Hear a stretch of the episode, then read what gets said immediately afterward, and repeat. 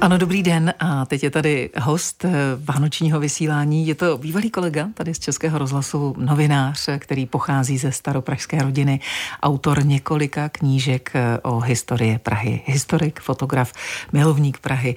Eh, poslední kniha se jmenuje Tajemství Karlova mostu, tak o něm si budeme také povídat. David Černý se mnou ve studiu. Vítám dobrý tě den. tady. Dobrý, dobrý den. den. Krásné Vánoce přeju. Teď je 15 hodin a 6 minut, a takže zhruba před nějakou půl hodinou se začal začalo zpívat eh, na kampě pod Karlovým mostem. Zpívají se tam koledy. Tak eh, byl jsi tam? Co to vlastně je za místo? Byl jsem tam, je to uh, velmi krásná akce, kdy se opravdu zpívají koledy, zpívá se taky Hej bystře, staň bystře, naše asi nejmilejší uh, zpívaná mše. A já myslím, obecně můžu říct, že Praha si myslím, že je opravdu vánoční město, ne nadarmo je taky vždycky v různých těch anketách zvolena jako jedno z nejlepších míst, kde máte strávit Vánoce. Je to asi daný tím, že je tady množství kostelů, to znamená, že to město je prosycený křesťanstvím a my teďka slavíme samozřejmě narození Ježíška Malého. Máme tady dokonce kostel, který se jmenuje Narození páně, to je kostel, který je součástí Pražské Lorety nahoře, což je vlastně teda úplně vánoční místo, takže teďka, když je vánoční čas, doporučuji taky navštívit Loretu. Nicméně vrátím se k té kampě.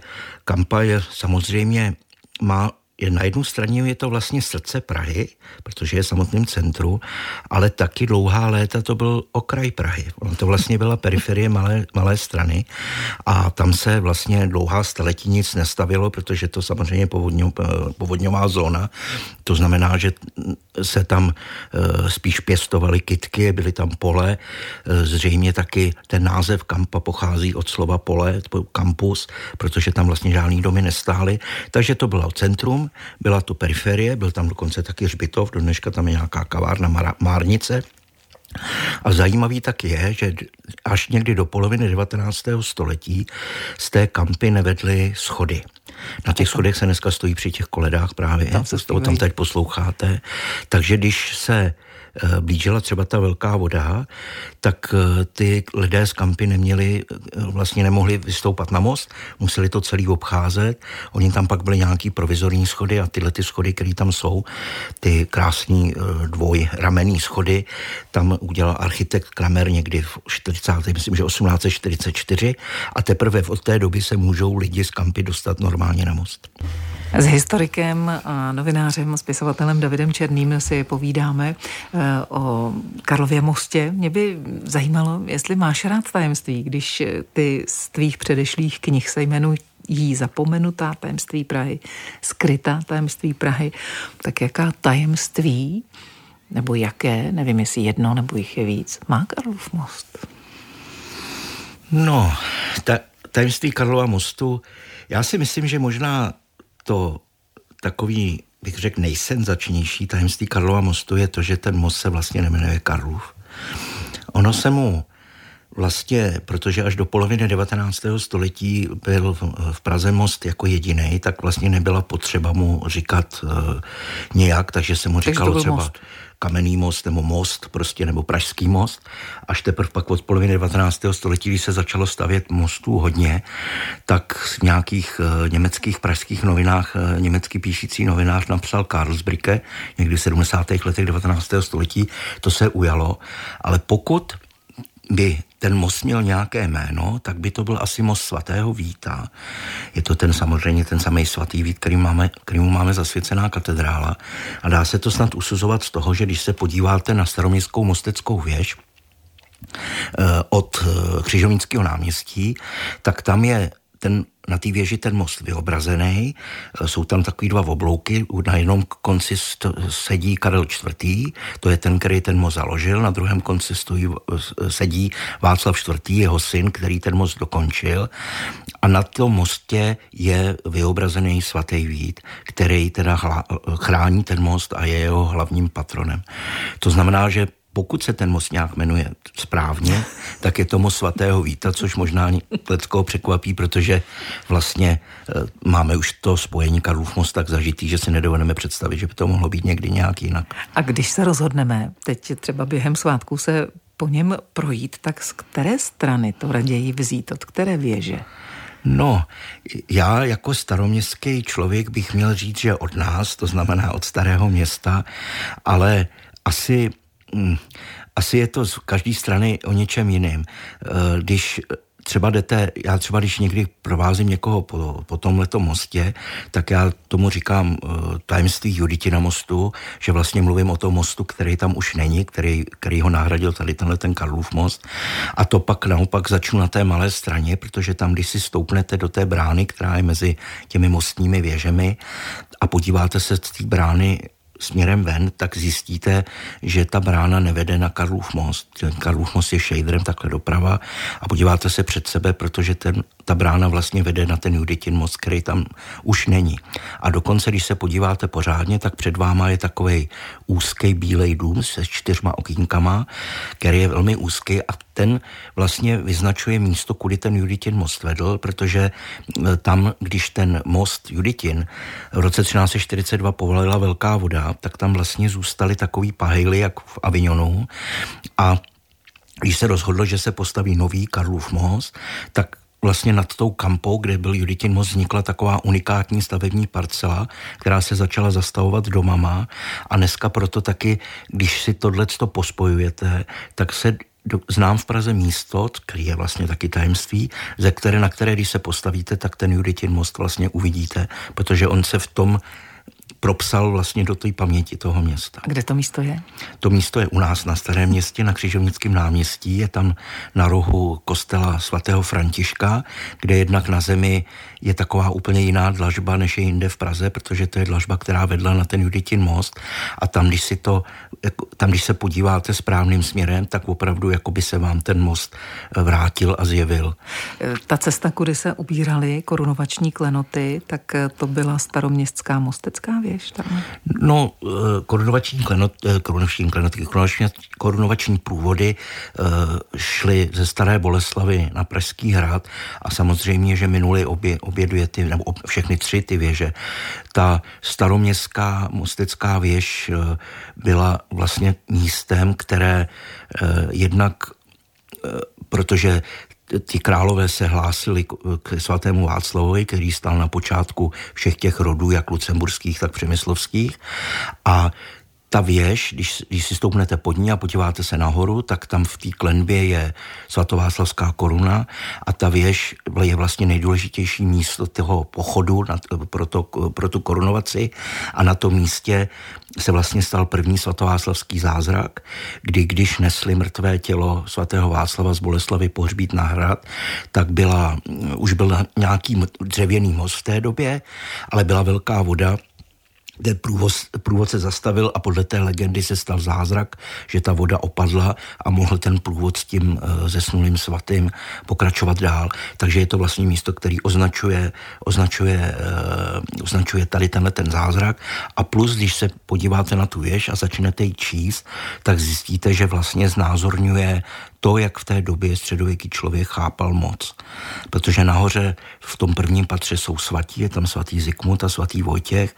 Svatý Zikmund jako patron Lucemburku a svatý Vojtěch jako patron Přemyslovců, což byli rodiče Karla IV.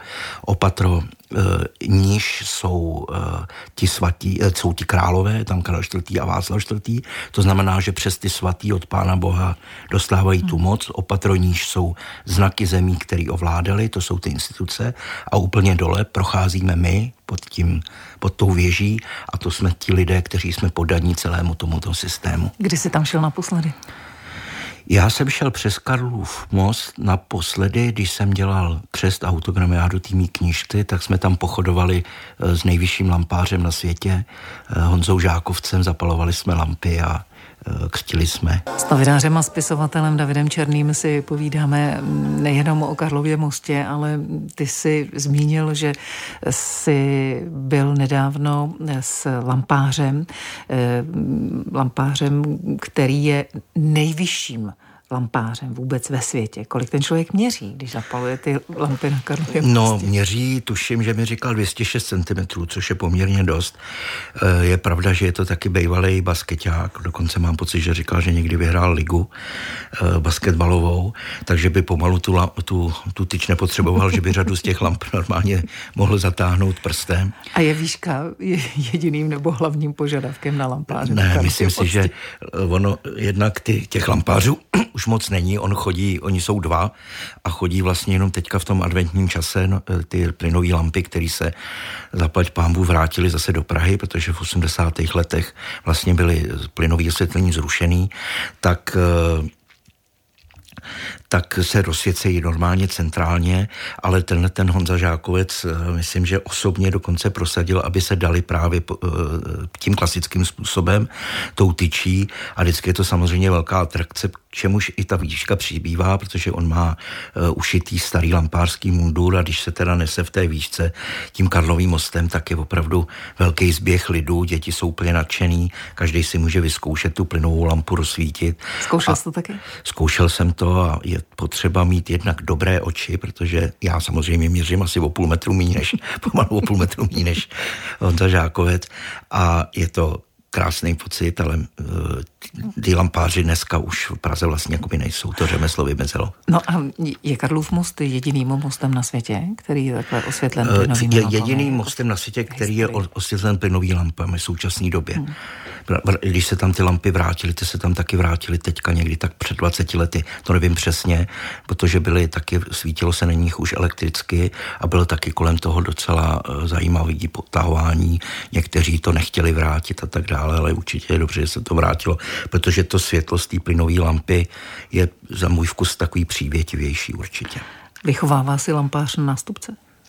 Má kolegu, který ho neznám. On, on eh, normálním zaměstnáním je eh, ředitelem plynárenského muzea, který je v Michli v, v plynárně, takže běžným roce se zabývá tímhle tím a tohle to samozřejmě je taky jakoby propagace plynu jako takovýho. Vysvětli magické formule eh, z Karlova mostu jen se křižuj symbole kříže, vztahuješ na mne ruku a trápíš mne bezdůvodně. Řím, který miluješ, ti bude brzy na dosah. No, tak tyhle ty věty, které vypadají jednak, že trošku nedávají smysl, tak jsou eh, na staroměstské mostecké věže. Je to takzvaný palindrom, což jsou, eh, protože v latině, já to sválně za chvilku zkusím říct v té latině a pochopíme, k čemu to slouží, eh, se stejným způsobem čtou od začátku, od konce, je to jako v češtině, jako byla má malý bok, že jo, když to přečteš z druhé strany. A tyhle ten nápis vlastně sloužil k tomu, aby zlý démon ho začal číst a v tom kruhu se uzavřel a neměl čas poničit most. Jo. A já schválně zkusím jeden z nich jako přečíst. Je to signate signate mereme tangise tangis. Jo, a to si dovedu představit, že bych třeba tři dny se v tomhle motel a nemohl bych tomu mostu uškodit. To znamená, že to je jakási magická formule, která ten most chrání a našli byste ji na staroměstský mostecký věži tam pod střechou. Druhý nejstarší most, nejstarší stojící most v Česku je ten most v Písku. Písku je starší, to je nejstarší most eh, kamenný u nás a jeden z vůbec nejstarších kamenných mostů za Alpama. Jelení most. Jelení most, no. Jelení most se mu říká proto, že podle eh, legendy, když ten most vystavěli, tak eh, se dohodli ty stavitelé, že ten most pojmenují podle toho, kdo ho první přejde a očekávali, že přejde první ten most eh, nějaký místní velmož nebo případně nějaký církevní hodnostář a k údivu všech se z lesa objevil, eh, vyskočil jelen, který si to přeštrádoval přes zrovna hotový písecký most a proto se mu říká jelení. Najdeme tam něco společného s Karlovým mostem? No tak určitě je to Určitě je to způsob toho, toho stavby toho mostu, eh, je to starý románský gotický most a najdeme na něm taky sochy, je tam taky socha svatého Jana Nepomuckého.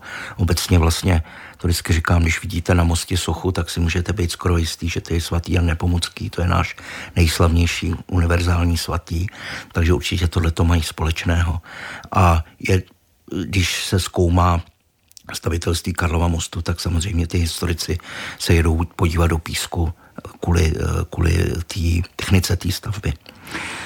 No a kdy jsi ty byl naposledy v Písku? Kdy jsi se prošel po No, v Písku jsem byl to už je docela dlouho, já si to asi ani nevybavím, ale podle mě to je určitě 10 let, ale odbočím, já jsem teďka asi před měsíce byl v Regensburgu, který má, eh, tam je velmi starý most, to je asi možná vůbec nejstarší most za Alpami, který stojí v Evropě a je to most, který se hrál velmi důležitou roli pro ty naše pražské mosty, protože on byl vystavený někdy ve 30. letech 12. století, tuším 1135 a náš král Vladislav II., posléze korunovan Vladislav I., tam byl v roce 1158 korunovaný a v té době tam teda ten most stál 20 let a oni, když se vrátili zpátky, tak eh, dali podnět k tomu, že se vystavil most Juditin, který se jmenuje podle manželky Judity Durinské a ten most vypadá, vypadal velmi podobně jako ten řezenský. Hostem svátečního radiožurnálu je dnes novinář, eh, historik, fotograf, autor několika knížek eh, o Praze, taky tvůrce projektu Miluj Prahu, David eh, Černý, vlastně vystudovaný historik. Když jsem řekla fotograf, tak stále trváš na tom, že amatérský fotograf. No asi, asi jo, protože ona, ta ta fotografie dneska fotí všichni už, jo. Ta technika nám hodně pomáhá, protože už nemusíme být buch jak technicky e, zdatný, protože nám to všechno ty softwary umožňují, ale aby člověk mohl být profesionální fotograf, tak by se tím asi musel živit a takových lidí už je opravdu jenom pár, protože to je docela těžké se dneska tím uživit. Nejstarší fotografie Prahy z let 1856 až 1898. E, to je jeden taky z tvých projektů v Miluju Prahu. Která je ta nejstarší fotka? No, úplně nejstarší uh, fotka se nedochovala. Existuje v nějakých pozdějších uh, jako tiscích, to je fotka z roku 1848, kdy je zaznamenal nějaký dav lidí, kteří se srotili na Václavském náměstí, ale vůbec nejstarší dochovaná fotka, na kterou se můžeme podívat, uh, pochází z roku 1856, teda ono těch fotek je asi 30, protože to přijel Eh, vídeňský fotograf Andreas Groll eh, do Prahy v podstatě eh, jako evidovat středověké památky, protože ve Vídni začal fungovat takový úřad, který se vlastně začal zabývat památkovou péčí, to takový předobraz dnešních památkových ústavů. A oni začali tím, že začali tohleto fotit středověké památky, čímž pádem logicky musel dojet do Prahy. A v Praze už se fotilo, ale ty e, exteriérové fotky vlastně e, bylo velmi obtížné udělat, protože tu laboratoř ten fotograf musel mít vlastně sebou. To se vyrobila ta koloidová směs, nanesla se na desku a během několika minut se vlastně muselo exponovat. Na té fotce, kterou máme v kalendáři, který jsem dal dohromady, e, je taky zajímavý to, že to je vyfocený Karlův most právě, který je vyfocený někde z malostranských mosteckých věží a vypadá to, jako by na tom mostě nebyl. Ale tam ty lidi jsou, ale protože e, vlastně ta citlivost toho materiálu byla velmi slabá, tak oni museli dělat velmi dlouhé expozice, několika minutové. To znamená, když se na tu fotku podíváš pozorně, tak uvidíš, že jsou tam takové šmouhy, což jsou vlastně ty lidi, protože během té doby samozřejmě odešli. V tom kalendáři pak nejmladší fotka je z roku 1898, to je o 40 let později, je tam spálená ulice s tramvajema a tam už ty lidi sice trochu mázlí, ale jsou, protože už se ta, ta technologie šla rychle dopředu. A když Karlov most byl dlouhou dobu jediným eh, vlastně mostem v Praze, tak tam musel být pěkný šrumec. Eh, bezpečnostní osvětlení, tak eh, to jsme říkali, že bylo zavedeno, ale mně vlastně přišlo zvláštní, že už v roce 1707 tam byla doporučena chůze vpravo.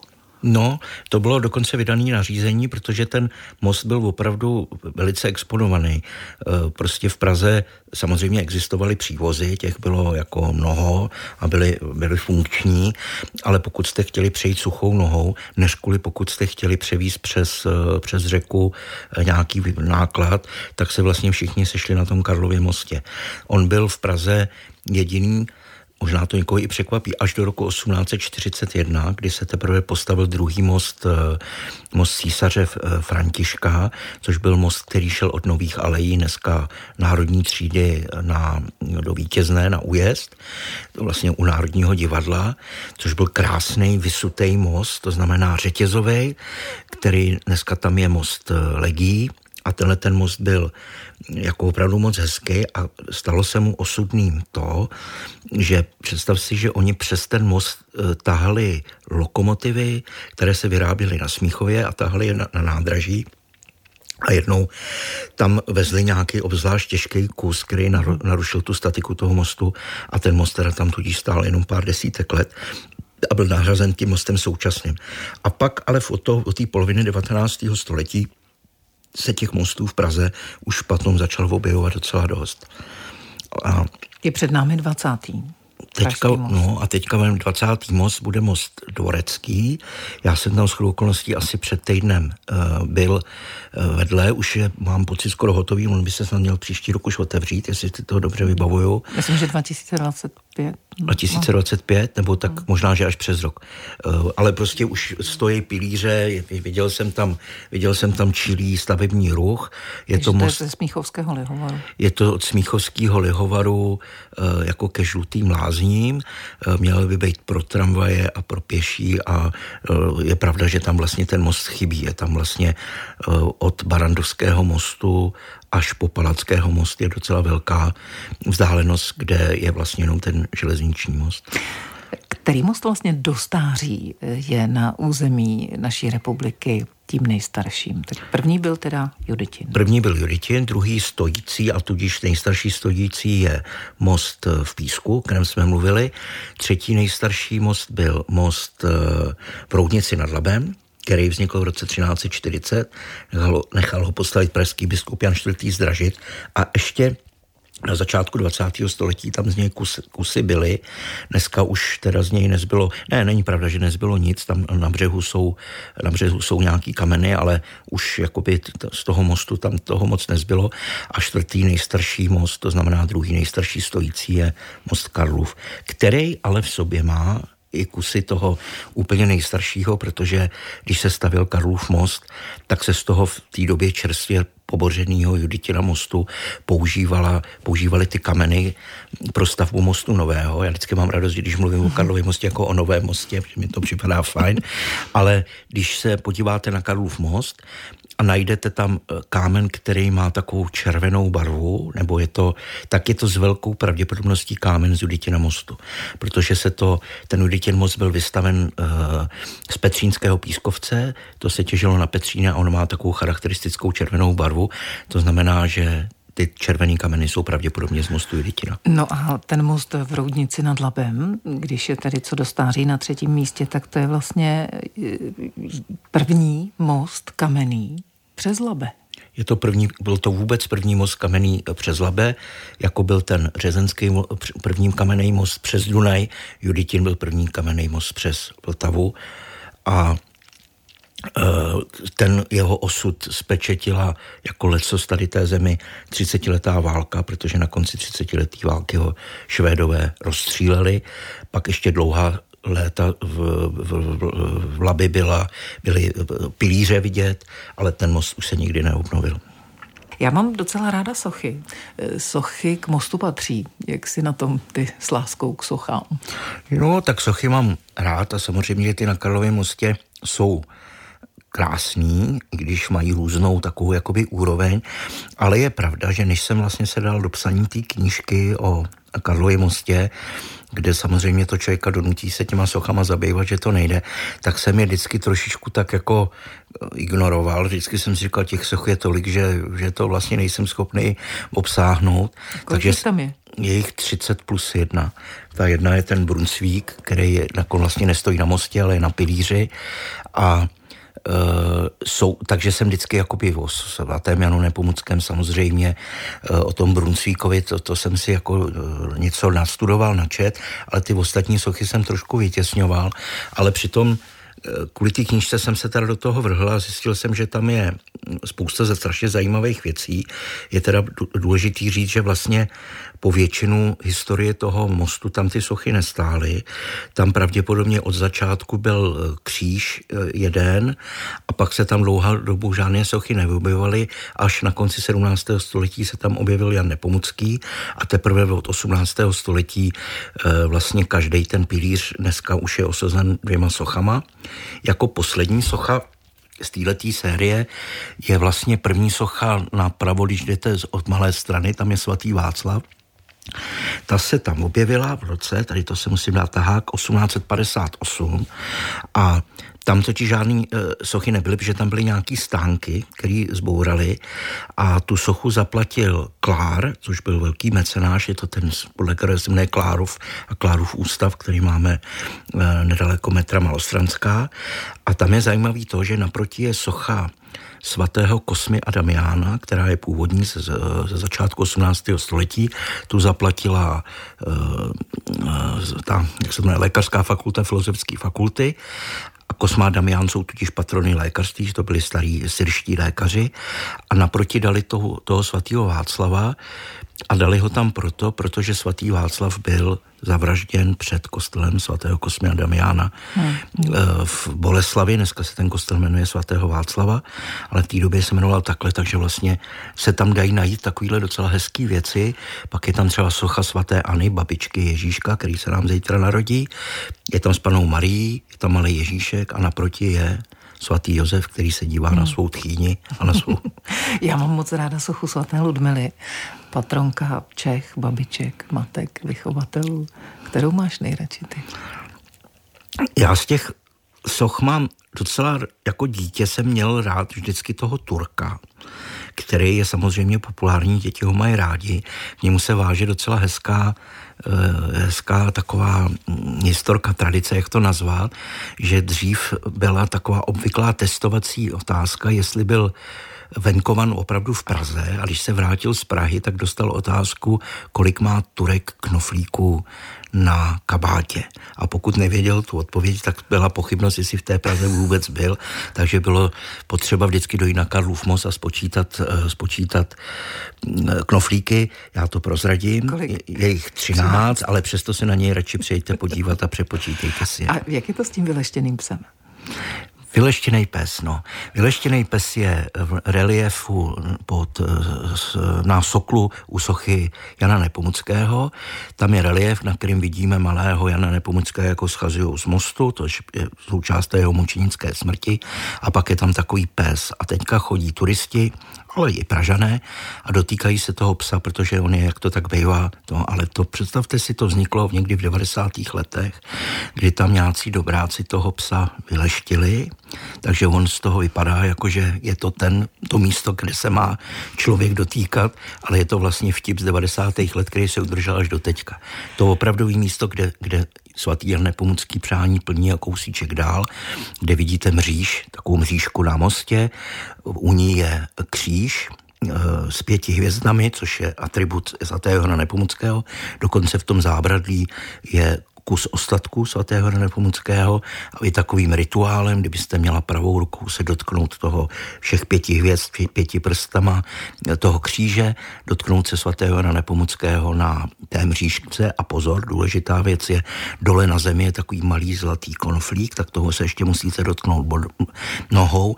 A pokud jak říkal můj táta, pokud to není nějaká blbost, tak vám to svatý Jan Nepomucký splní.